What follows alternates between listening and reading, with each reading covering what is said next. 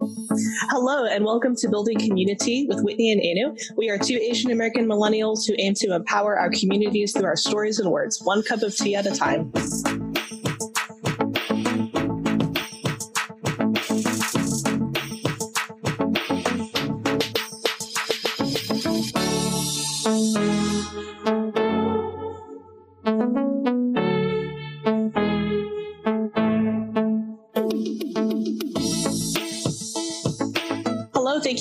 Joining us. This week, we are going to talk about the lies our parents have told us. And when we thought of this episode, it seems like a pretty serious topic, but for the sake of this episode, we are going to include various aspects of what a lie means. So that could be anything from a myth that we may have heard about the world and how our cultures are or how we're supposed to live life, projections that our parents may have had or dreams that they may have had for us. Or maybe you did have parents who lied to you a lot. But in any way, we felt that the words our parents say to us shape our identities and how we see the world. And so it was important to address. When I think about the lies that my parents told me, some of them are funny lies, some of them are, you know, a little bit more serious. But yeah, I think we're going to be touching on a wide range of topics this week. Definitely. One of the first things I think about, because I think a lot of people have different relationships with their parents, where in American culture, you're seeing like I think about sitcoms where it's like you have a parent who you typically have one that's pretty lax and you typically have one that's really strict. And there's that sense of duality. I mm-hmm. feel like with my parents in particular, I had one parent who wasn't very present and one parent who is very present, but they both influenced me in various ways. I think one of them that they both, one thing that they both wanted me to do was get a degree and get married and have children and to kind of follow this life script.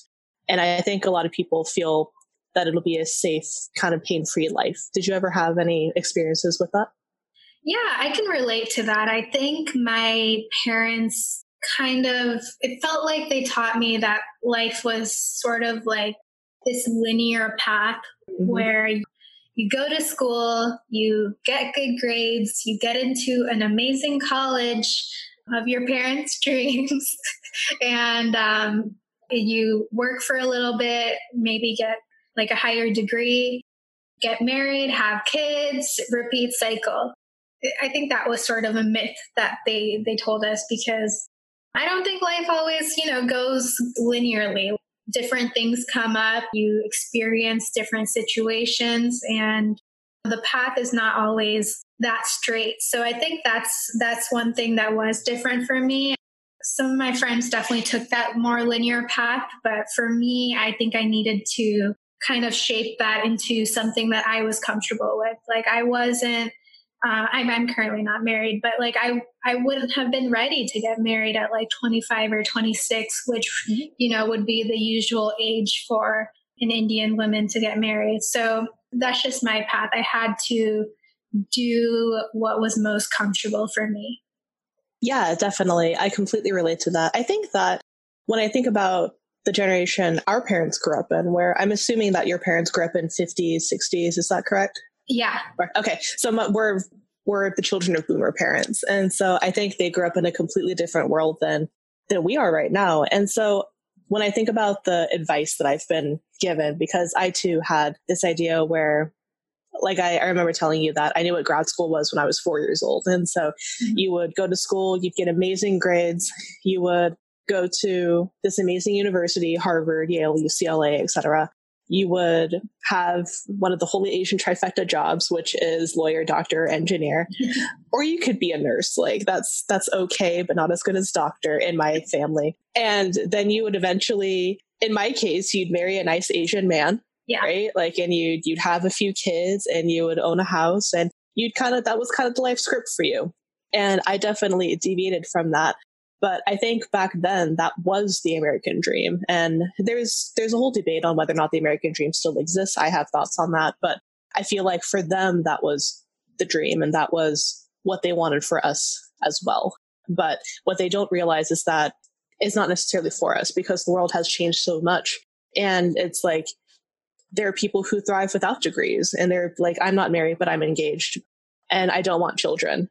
I don't have one of the Asian holy trifecta jobs. And so even though I have very much deviated from the life script, I still feel like I'm achieving my own version of what my parents would want for me, which is to be successful and happy.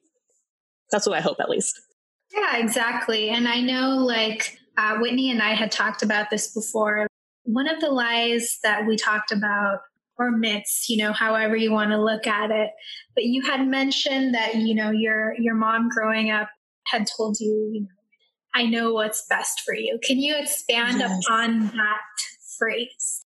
Definitely. So my mom has done so much for me growing up and she definitely took a lot of time to take care of us, definitely tried to guide us and all those things. And so it got to a point where I wasn't really sure how to how to figure things out for myself. Like I was afraid to think critically and I was afraid to think about what I would want outside of outside of that collective culture that so many Asian Americans deal with. And so my mom would often say, I know what's best for you.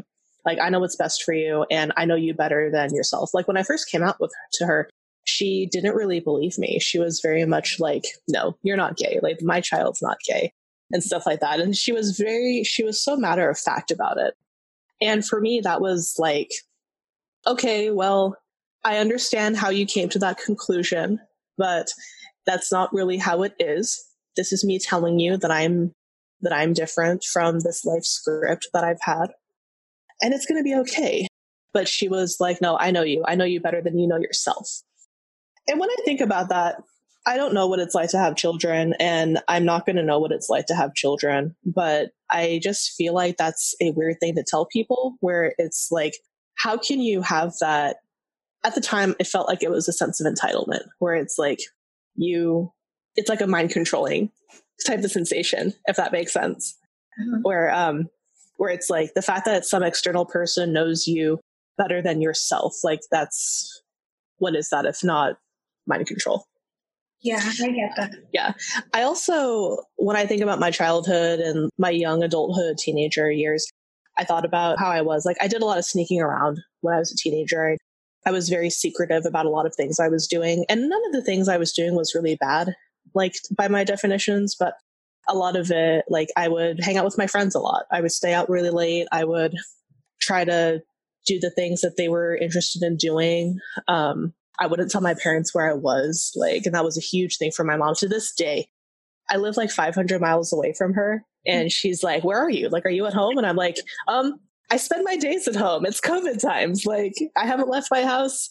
Actually, I did go to Starbucks last week, but yeah, because I'm an adult and I live here, our relationship is is a lot better. I feel more comfortable telling her things where it's like, "Oh, I do these things," but I think those early projections were really hard for me. And there was this sensation of like, oh, I'm going to only be the only person who's there for you. Like, I think my mom was like, it's just me who's going to be there for you. Like, not your friends, like, not your whoever, like, it's me. Like, it's always going to be me. And so that's not a very, if you rely just on one person, no matter who that is, that's definitely going to hurt you in the long run because you need a community. When I think of that phrase, I know what's best for you, it reminds me of this story or this memory that I had with my mom. One time, this was probably in my early 20s, we had both went to watch a movie together. We watched uh, Tangled, which is that movie with Rapunzel. So cute. Yeah. So great movie. Um, but we were in the theater and there was a scene where the witch entangled, she like locks up Rapunzel in her castle. And then she has like a little like musical number, the witch does, where she's like singing Mother Knows Best. It's like this weirdly like sinister uh, musical number. And I just remember my mother, my mother turning to me in the theater and she was like, Sienu, mother knows best. I was just like, what? Like that's like the timing of this is all wrong. Like this witch, like literally, like takes this princess and locks her up in a castle and then starts singing Mother Knows Best. Like this is not the best time to like, prove a point. But um solidarity in the theater. my mother didn't really relate to that that time. In all seriousness, my mom was great nothing comparable to you know the, the witch in that movie but i do feel like she operated in in kind of like the same way as yours like she was very overprotecting she always mm-hmm. thought she knew the right path for me to take And I tend to agree with you, Whitney. I feel like no one really knows that right path for your kid to take. A lot of parents want to steer their kids into this decision or that, which I understand. You know, you're doing that based on your own life experiences and you just want the best for them. But I think that can also inadvertently take some of the choice away from them, which is also important. The person who knows best is that person. You know, one day I would like to become a parent. I would want my kid to, I would want to raise my kid in such a way where I cultivate and nurture their self confidence and self worth to the point where they're able to make solid decisions by themselves. My parents were great, but that is like one thing I kind of wish I had is just like more like more empowerment I, I guess to mm-hmm. make decisions by myself and be confident in those decisions i don't necessarily think there's like any any right path for anyone to take. It's just whatever path best fits you. Absolutely. I completely agree. Where, you know, when I think about the term, I know it's best for you, and I think about the development of a child to a teenager to an adult, I think what happens, at least in my experience, I think what happened was that there was a point where my mother did know what was best for me. Like as a child, like you don't know what the hell you're doing. And so you're just like, you're just kind of living and you're going to school and you're trying to make friends and all that stuff. But then you become a teenager. And if you're treated in that same box that you were as a child, you aren't given those certain tools that you will need in adulthood. And so it's like if you if you have a parent who's still like, I know what's best for you, then there's a chance that when you're a teenager, when you're an adult, you could be like, I don't know what's best for me. And then you come back and you're just you never it never separates. Like I think the parent child relationship is one of those unique relationships where it's supposed to separate at some point and it evolves and it and it keeps it keeps evolving to the point where you're both independent um, entities again even though like the first 18 years of your life you're you're joined to them at some point i feel like there isn't really a linear path at all i think that's that is the ultimate myth where it's like there is a life script and there's a certain way to happiness. I think the American dream definitely is to blame for part of that, where it's you have you work hard and you have this linear path. But what do you do when you're growing up in this generation where you increasingly find that that dream is no longer achievable?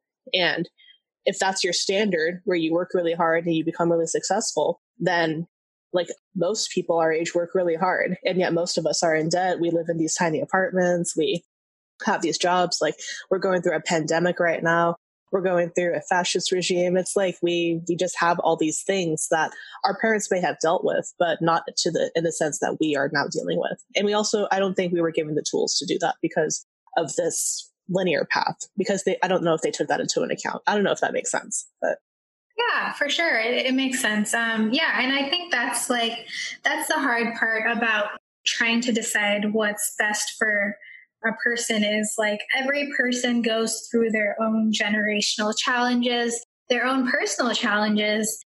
We have the societal script for everyone to prescribe to, but that doesn't make sense for 7 billion people or, or more to prescribe to the same script. It just doesn't. We're all unique and we all have different things that make us feel meaningful and give us contentment and all of that. So yeah, I think this like universal script to happiness and success, I'm not a big believer of that. Absolutely. I think everyone needs to have room and have be empowered to make mistakes and to learn from the mistakes because I'm looking, I'm reflecting on various things right now where I'm like, you know, I think the biggest life lessons did come from mistakes. And some of them did come from accidents, but if I didn't have that room, then I probably wouldn't have, I don't know where I would have been, but not here. So I'm thankful that I was able to eventually find that where it's, it's like, oh, it's okay to, to experiment and try different things. And then that way you have that knowledge yourself. There's a really cool song. I think it's, it's by Black Star or Talib Kweli and it's called knowledge of self and then in parentheses self-determination and it's all about like that knowledge of self and learning about that. And he has this one line where it's like, knowledge of self is like life after death. And I think that's true, where you just have to get to that yourself. I'll send this on to you. It's great. Oh, okay. Yeah, maybe we can put the song in the show notes for anyone who's interested. Yes. Awesome. Okay, so that's one lie. What other lies can we get into? Hmm. A lot of Asian people growing up, they have these weird superstitions that we grew up with. And yeah. so, at least for me, like when we first were coming up with this episode, I thought of these weird superstitions.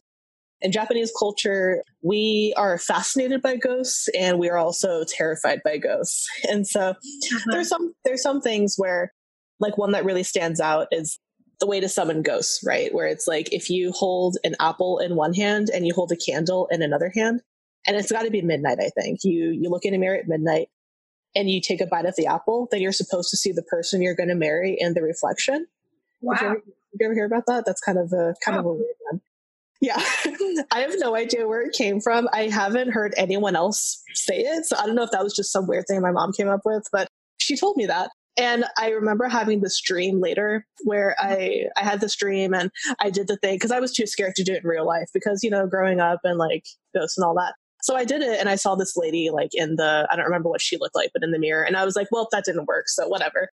That's like a weird kind of myth, kind of weird things with the mirror. Like you're not supposed to look in the mirror in the dark when you're walking through a dark house because uh-huh. then that could be like a portal for, um, for an angry ghost to find you.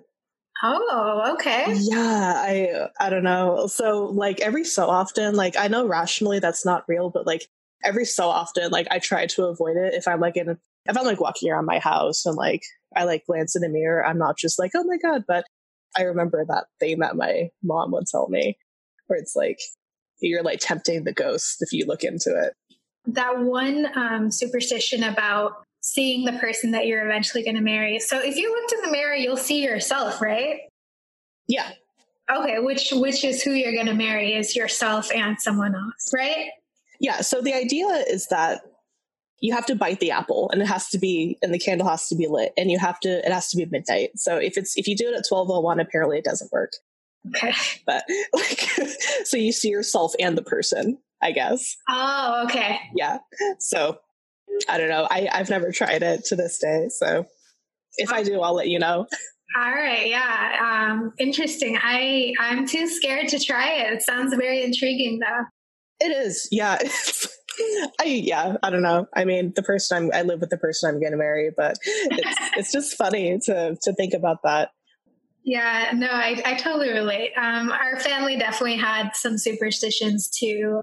I remember like my parents had this one where like we, for some reason, like you weren't supposed to cut your nails at night or else I don't know what was going to happen, but you just weren't supposed to. And an interesting thing, a lot of these superstitions actually made me a very anxious kid. Um, and I'm not blaming the superstitions or the culture or any of that.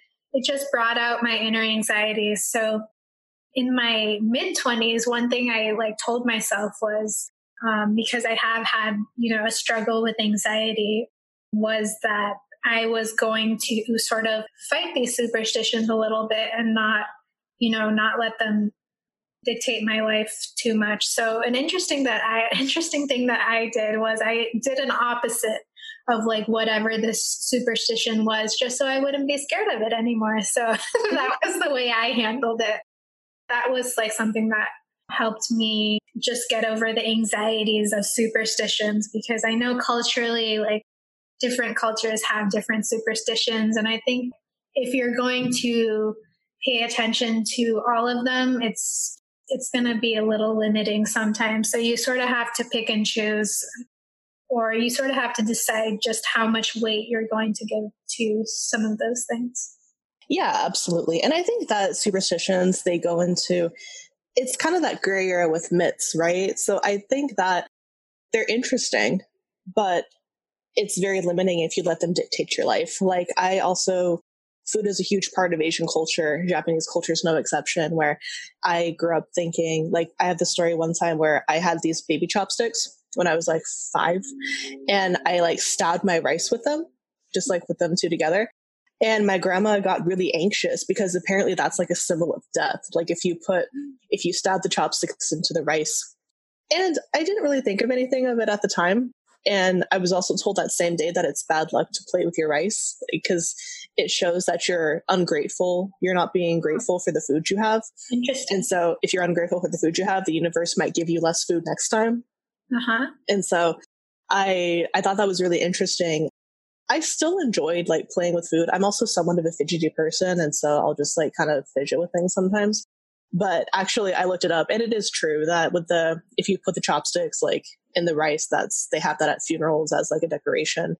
I didn't know that at the time, but that is that's like yet another way to attract ghosts. Also, like sometimes in some Japanese households, there's a bowl of salt at the front of the house, Oh, and that's supposed to create like a barrier between you and evil spirits. I had no idea that there was like this whole um, uh, thing around ghosts and Japanese culture. Yeah, absolutely. Yeah, there's a whole thing. There's so many I grew up with. They just kind of casually come up. There isn't a salt bowl like in my mom's house or my grandma's house, but I've heard that in Japan there's there's like a pile of salt. And I don't know if they got that from like you know if you put the salt behind your shoulder, it's supposed to get in the demon's eyes or Oh, something yeah. like that or I don't know, like something about salt and like evil people. They just don't mix very well. So it's it's really interesting. I feel like it's influenced my spirituality a bit, where it's like I I consider myself agnostic, but I'm also spiritual where I believe that there are a lot of things that we can't really explain.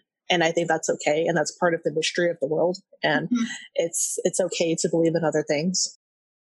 And so that definitely has had an influence on me for sure.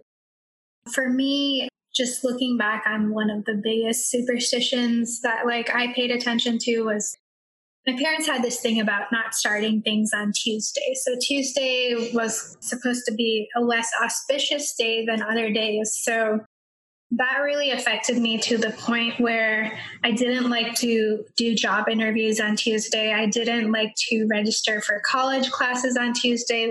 It just symbolized like an inauspicious beginning to me. And that's what I meant by like it really affecting my life because it did. Like, if I don't schedule classes on Tuesday when registration first opens up, then most likely I'm not going to get into those classes and they'll fill up.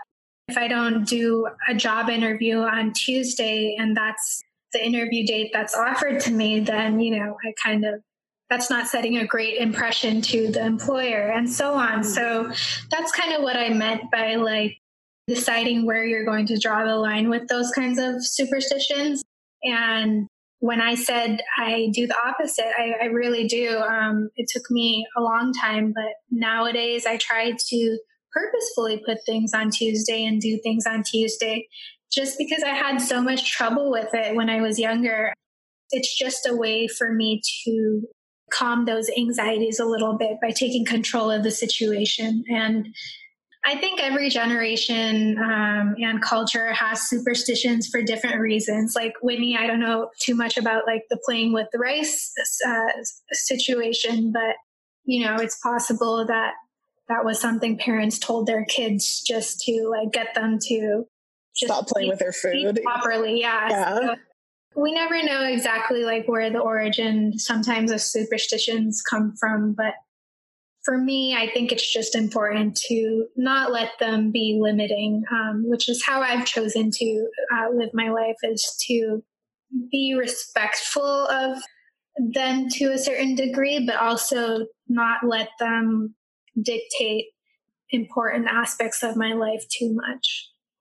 Yeah, definitely. I can definitely relate to kind of reclaiming that power over the superstition because the superstition it is a barrier and it's meant to I think the intention is protection for a lot of these things, but it gets to a point where life doesn't really life doesn't accommodate most superstitions, right? So like if Yeah. it's true if you do have a job interview on Tuesday and that's the only time they can talk to you and it's a job you really want, like are you really not going to do the Tuesday interview? Like you probably won't still do it. So I think it's great that you've definitely reclaimed that for yourself and been like, and be like, oh, this is something that my parents told me. And I think maybe for them it worked, but maybe for you it doesn't work. And that's okay. And that's definitely a theme that each generation goes through. It makes me think of certain numbers. I don't know if you have like a lucky number or anything, but, but for me, the lucky number was 18 in my family. And I don't really know why it was that, but my mom used to my mom, that was my one of my mom's favorite numbers. She likes the number two and the number 18. An unlucky number for us has been the number three, which is kind of weird because it's like right after two, but I think it got to a point where I found myself being like, oh, if I have three of something, I have to have four of something or two of something because then it'll bring me some weird energy if I, it's like the balance is off, I guess. Yeah. And so I've tried to go against that quite a bit where like three, like things come in threes all the time. And so if I have three phone calls or three meetings and they don't go well, I try not to attribute it to the fact that there was three meetings. I try to attribute it to the fact that those meetings just didn't go well. Or if I have three art pieces, I don't rush to make a fourth one anymore, or I don't just show two. Like it's, uh-huh. it's just um, I try to go against that, and I sometimes I just embrace the fact that it's there's three of them, and that's fine. Yeah, that's fascinating.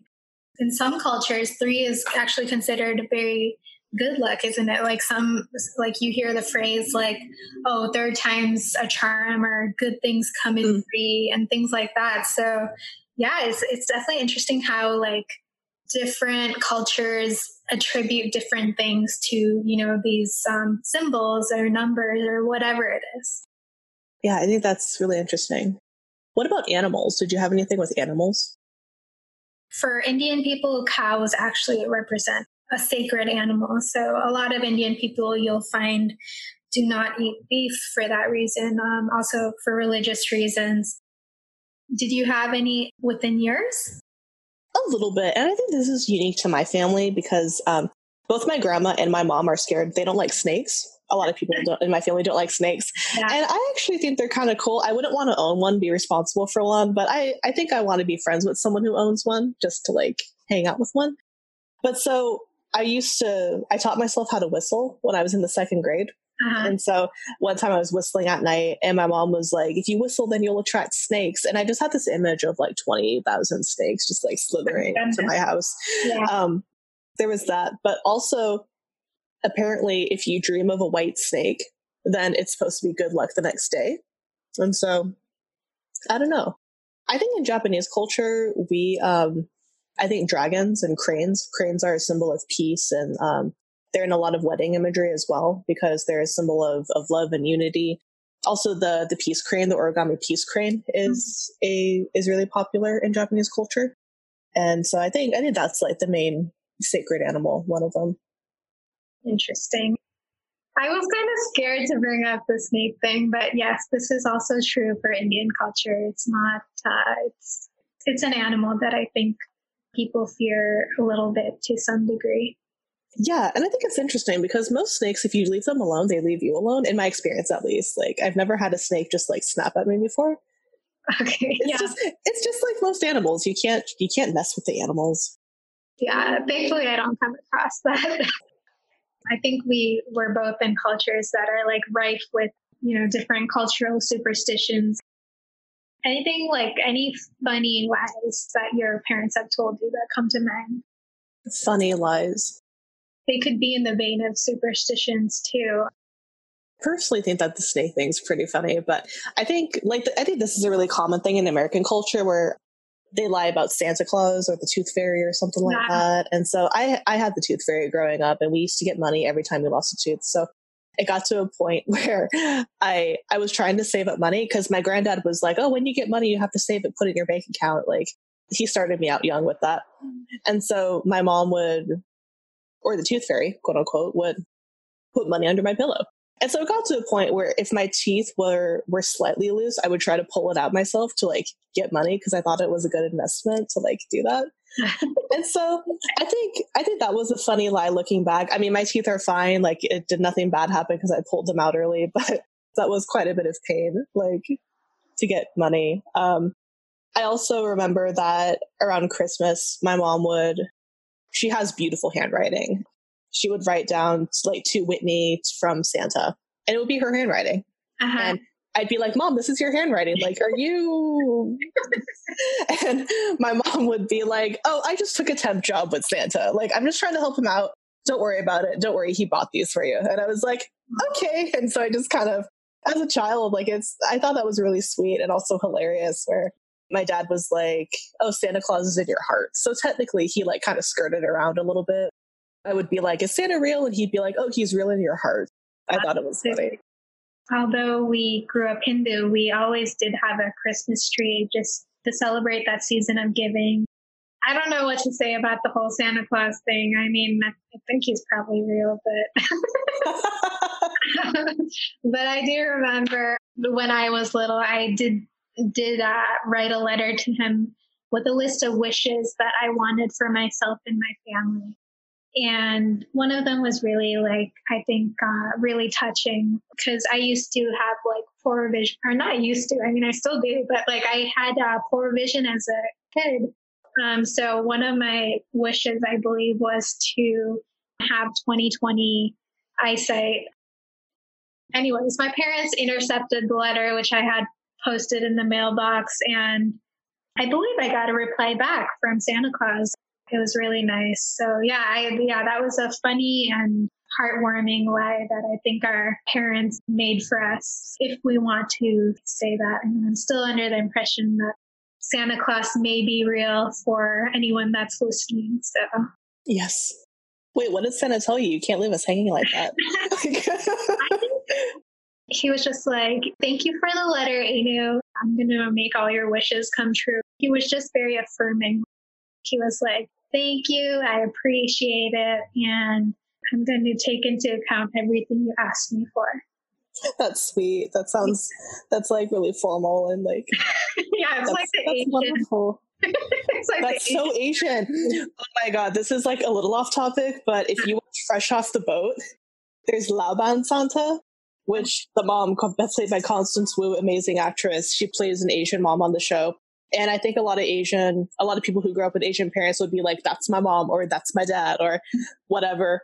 But yeah, there's, she has this whole soapbox where she's like, why does Santa have to be white? Why can't Santa be Chinese? And so she has this persona called Laoban Santa. She's like really formal and she has this Chinese inspired Santa outfit. And that's the only Santa her kids have known. Like they don't, they don't do white Santa in that family. It's Laoban Santa. Wow. I thought I thought that was really wholesome and sweet. Yeah, I, I haven't watched that show, but I do love Constance Wu. I think she's amazing. Yeah, those are most of the kind of funny myths. I'm sure there are so many. Like I've I've had so many interactions with my parents. We talked a little bit about certain things that we were told. And I wonder if we can go into like the motivations that our parents had behind you know, telling us these things. My hope is that a lot of, I think most, a lot of people have multi-dimensional relationships with their parents. And so, like for my parents in particular, I think most of it was for protection. I think most of the things, like even if it was horrible for me at the time or really hurtful for me, I think the intention was to, for protection and to prevent my suffering or prevent me from making mistakes that they might have seen coming or my mom might have seen coming. I also feel like sometimes it's easier to just not explain things where it's like like the the word because I because I said so comes to mind where yeah. sometimes parents would be like because I said so and it seems like that's still a universal parent thing. And I get it. Like sometimes it's just easier to not explain something because your kid is probably just asking you why every day, mm-hmm. all day, every day. And so I think that's one of the main motivations behind it. I have a story where when I got my first period at 11 and my, I was complaining about these awful cramps. I still get awful cramps. And so I was really cramping and my sister was worried about me. She was like, Oh, what's wrong with Whitney? And instead of my mom saying like, Oh, this is just something that you go through when you're a little older and you start menstruating and all that, like she was like, Oh, Whitney's just sick. Don't worry about her. and I, I think it's, it's funny, but I was, that also goes with the, sometimes it's just, she didn't want to explain that at the time and it's just easier. So in my experience, those are most of the motivations, even though there are some parents who unfortunately have more sinister motivations behind them, like control or abuse. How yeah. about your experience? I tend to agree, especially with my parents guiding me on this path of education, marriage and so on. Um, I think a lot of that is for protection purposes. They want me to live the life that they think is the best for me, you know? So I think a little bit of it is they maybe made mistakes in their life or they've had hopes and aspirations and they're wanting to give us the best lives possible. And, you know, it's their perception that that path is the best path, but may not necessarily be. And uh, again, yeah, there are some there are some parents who you know have different motives like control and so on. The different parents have different motivations. I like to think that most parents are looking out for their kids when they tell them those sorts of things. Most parents are just trying to shape their kids' future in the best way that they know how. Yeah, absolutely. I completely agree. It's the balance of two cultures, right? Where it's like, I mean, we grew up Asian American. And so it's like, how do you reconcile that with these kinds of things that your children are seeing and going through with your dreams for your dreams for your children? I mean, your parents came from India. And so I'd imagine that they, they worked really hard to get to where they were. And so they wanted the same for you. Like my, my mom and my dad are a little little different to where my grandmother is from Japan, but my mom was born in Japan on uh, American base, but grew up here ultimately. And so that definitely shaped shaped us in different ways as well, where we had that Japanese influence of working really hard and following this life without suffering, and then reconciling that with what is more attainable at the time. In general, I don't hold it against them. Mm-hmm. I think that for the most part, there's no, again, I don't know what it's like to have children, but everyone's trying their best and there isn't an instruction manual on how to take care of a human being that will ultimately be a part of your life for the rest of your life mm-hmm. in, in most cases. And so it's, I think they do the best what they can with what they have at the time. The hope is that they reconcile that and be like, okay, well, what's right for me isn't right for Whitney or something like that. And hopefully that that's my hope for children of the future. Totally. Yeah. One thing I have noticed is a distinction between Asian American parents and American parents. I feel like the American parents maybe not, and this is a generalization, not every parent, but I feel like generally they're more willing to have those deep, deeper conversations with their mm-hmm. kids. And at least for me, with my parents, um, although they were great, I feel like they were those parents that didn't like to delve into harder subjects. So they would keep things very surface level. And I didn't really have that relationship where I could talk to them about more profound topics. It was all very like, how was your day? How was school? Those kinds of conversations. That's something I noticed within my own childhood. Did you ever feel like you could have those conversations, those conversations that just delved in a little more? The short answer is no, but I think that, yeah, I definitely relate to that where I think about the conversations now that we have, and I live far away from them now. And so it used to be high house school, and now it's high house work. when I was job searching, like it's like, how's the job search? Or it's usually about work or some other really shallow topic. Yeah. And so I find that unfortunately I I also didn't really have that have that relationship where I could talk about dating or I could talk about interests that I had or I could talk about passions or I think I was also afraid that those would be taken away. Like if I were to say something like um I have various stories about my friends and I doing these things like staying out really late, like driving to Salinas and like going to shows and doing various things. But if I told my parents I was doing that at the time, they might have not let me go. Yeah. And so it's like I may have I may have missed out on something just because I opted to give them that info. And so I had that happen a couple times where I tried to do something and I tried to be like, oh, we're going to go play basketball or we're going to go to the park or whatever. And then for some reason, they wouldn't want me to go to the park or whatever. And so that sent a message where I was like, okay, well, the less information, the better and the less trouble I get into. And unfortunately, that has gone into adulthood where it's like, I would hate to, I mean, being an adult is hard in Los Angeles, like with the COVID times and everything. And it's like, my life isn't perfect, but I do have a lot to be thankful for. And so I wish that I was able to talk to my family more about that and to be like, you know, I'm really struggling with with this thing or I'm really trying to figure out what to do with whatever. Like it's I just wish that I was able to do that. I've never really been able to do that.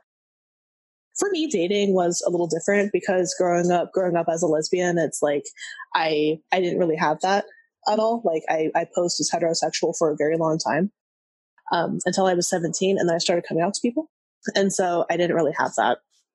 My mom did try to set me up with a few people though, and those obviously didn't work out. But it was that alienated me a bit. Where I think a lot of parents do that. They try to be like, with my family, it was like marrying within your race, marrying another Japanese person, even though I'm half Japanese. I'm actually engaged to a Jewish person. And so it's like that didn't work out. But I think with dating it was it was a tough subject because it was like, well, not only am I not dating men, I'm also it's also a completely different world that they quite frankly didn't want me to be a part of, but I very much am proud to be a part of. And so I wish it becomes a little better, but I'm not exactly optimistic. It's funny because we we are talking this whole episode has been about why is our parents told us, but as Asian kids, I'm sure we can also talk quite a bit about lies we've told our parents. Absolutely. That's a future episode for sure. Like, and then I'm going to call it Sorry Mom. Like, oh, that's a great episode. Like, how many times have we said, Oh, I'm studying or I'm doing homework or Oh, I'm doing this, but we're actually up to no good? Like, I can't even count. Oh like, I'd be a millionaire for every single time I got money for that. Oh my god, same. I have like I I'm thinking about some right now, and yeah, no, the episode is going to be called "Sorry, Mom." Uh, like it's yeah, and then I'm going to get a phone call and like all that, but so it goes.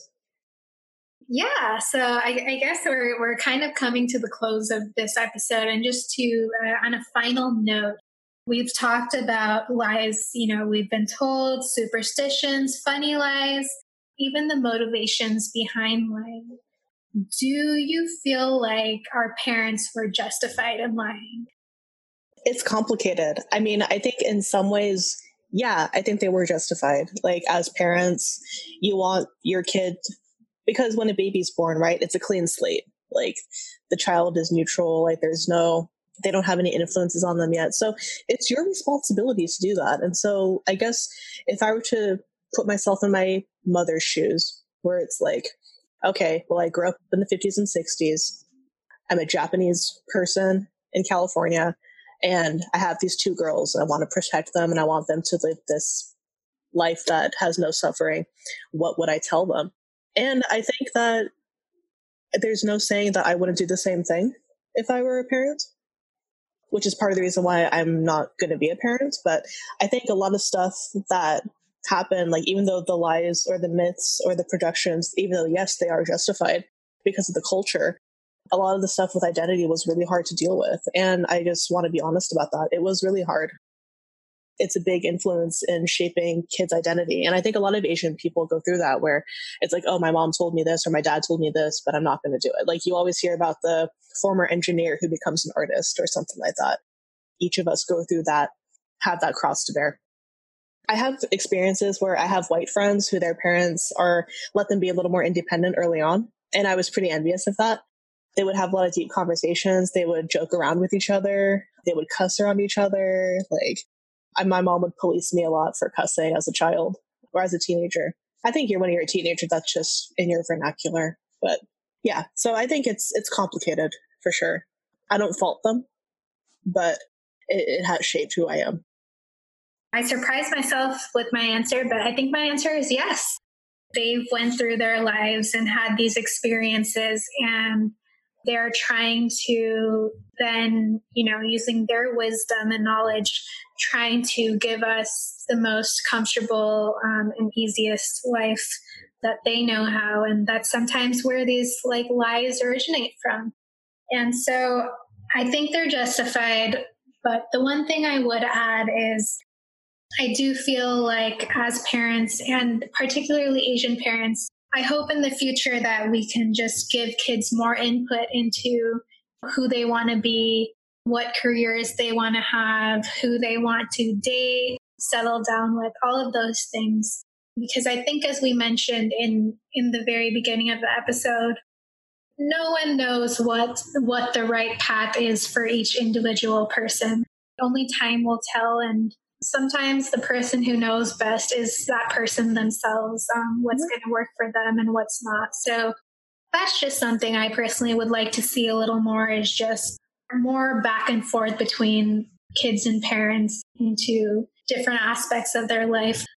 Yeah and i hope that we move to a more open-minded culture. And you know i think when you become a parent i think you'll definitely be have a big influence in that where you'll definitely be one of those parents who who tries to put them on the right path, but ultimately it's their path, and I think you'll acknowledge that.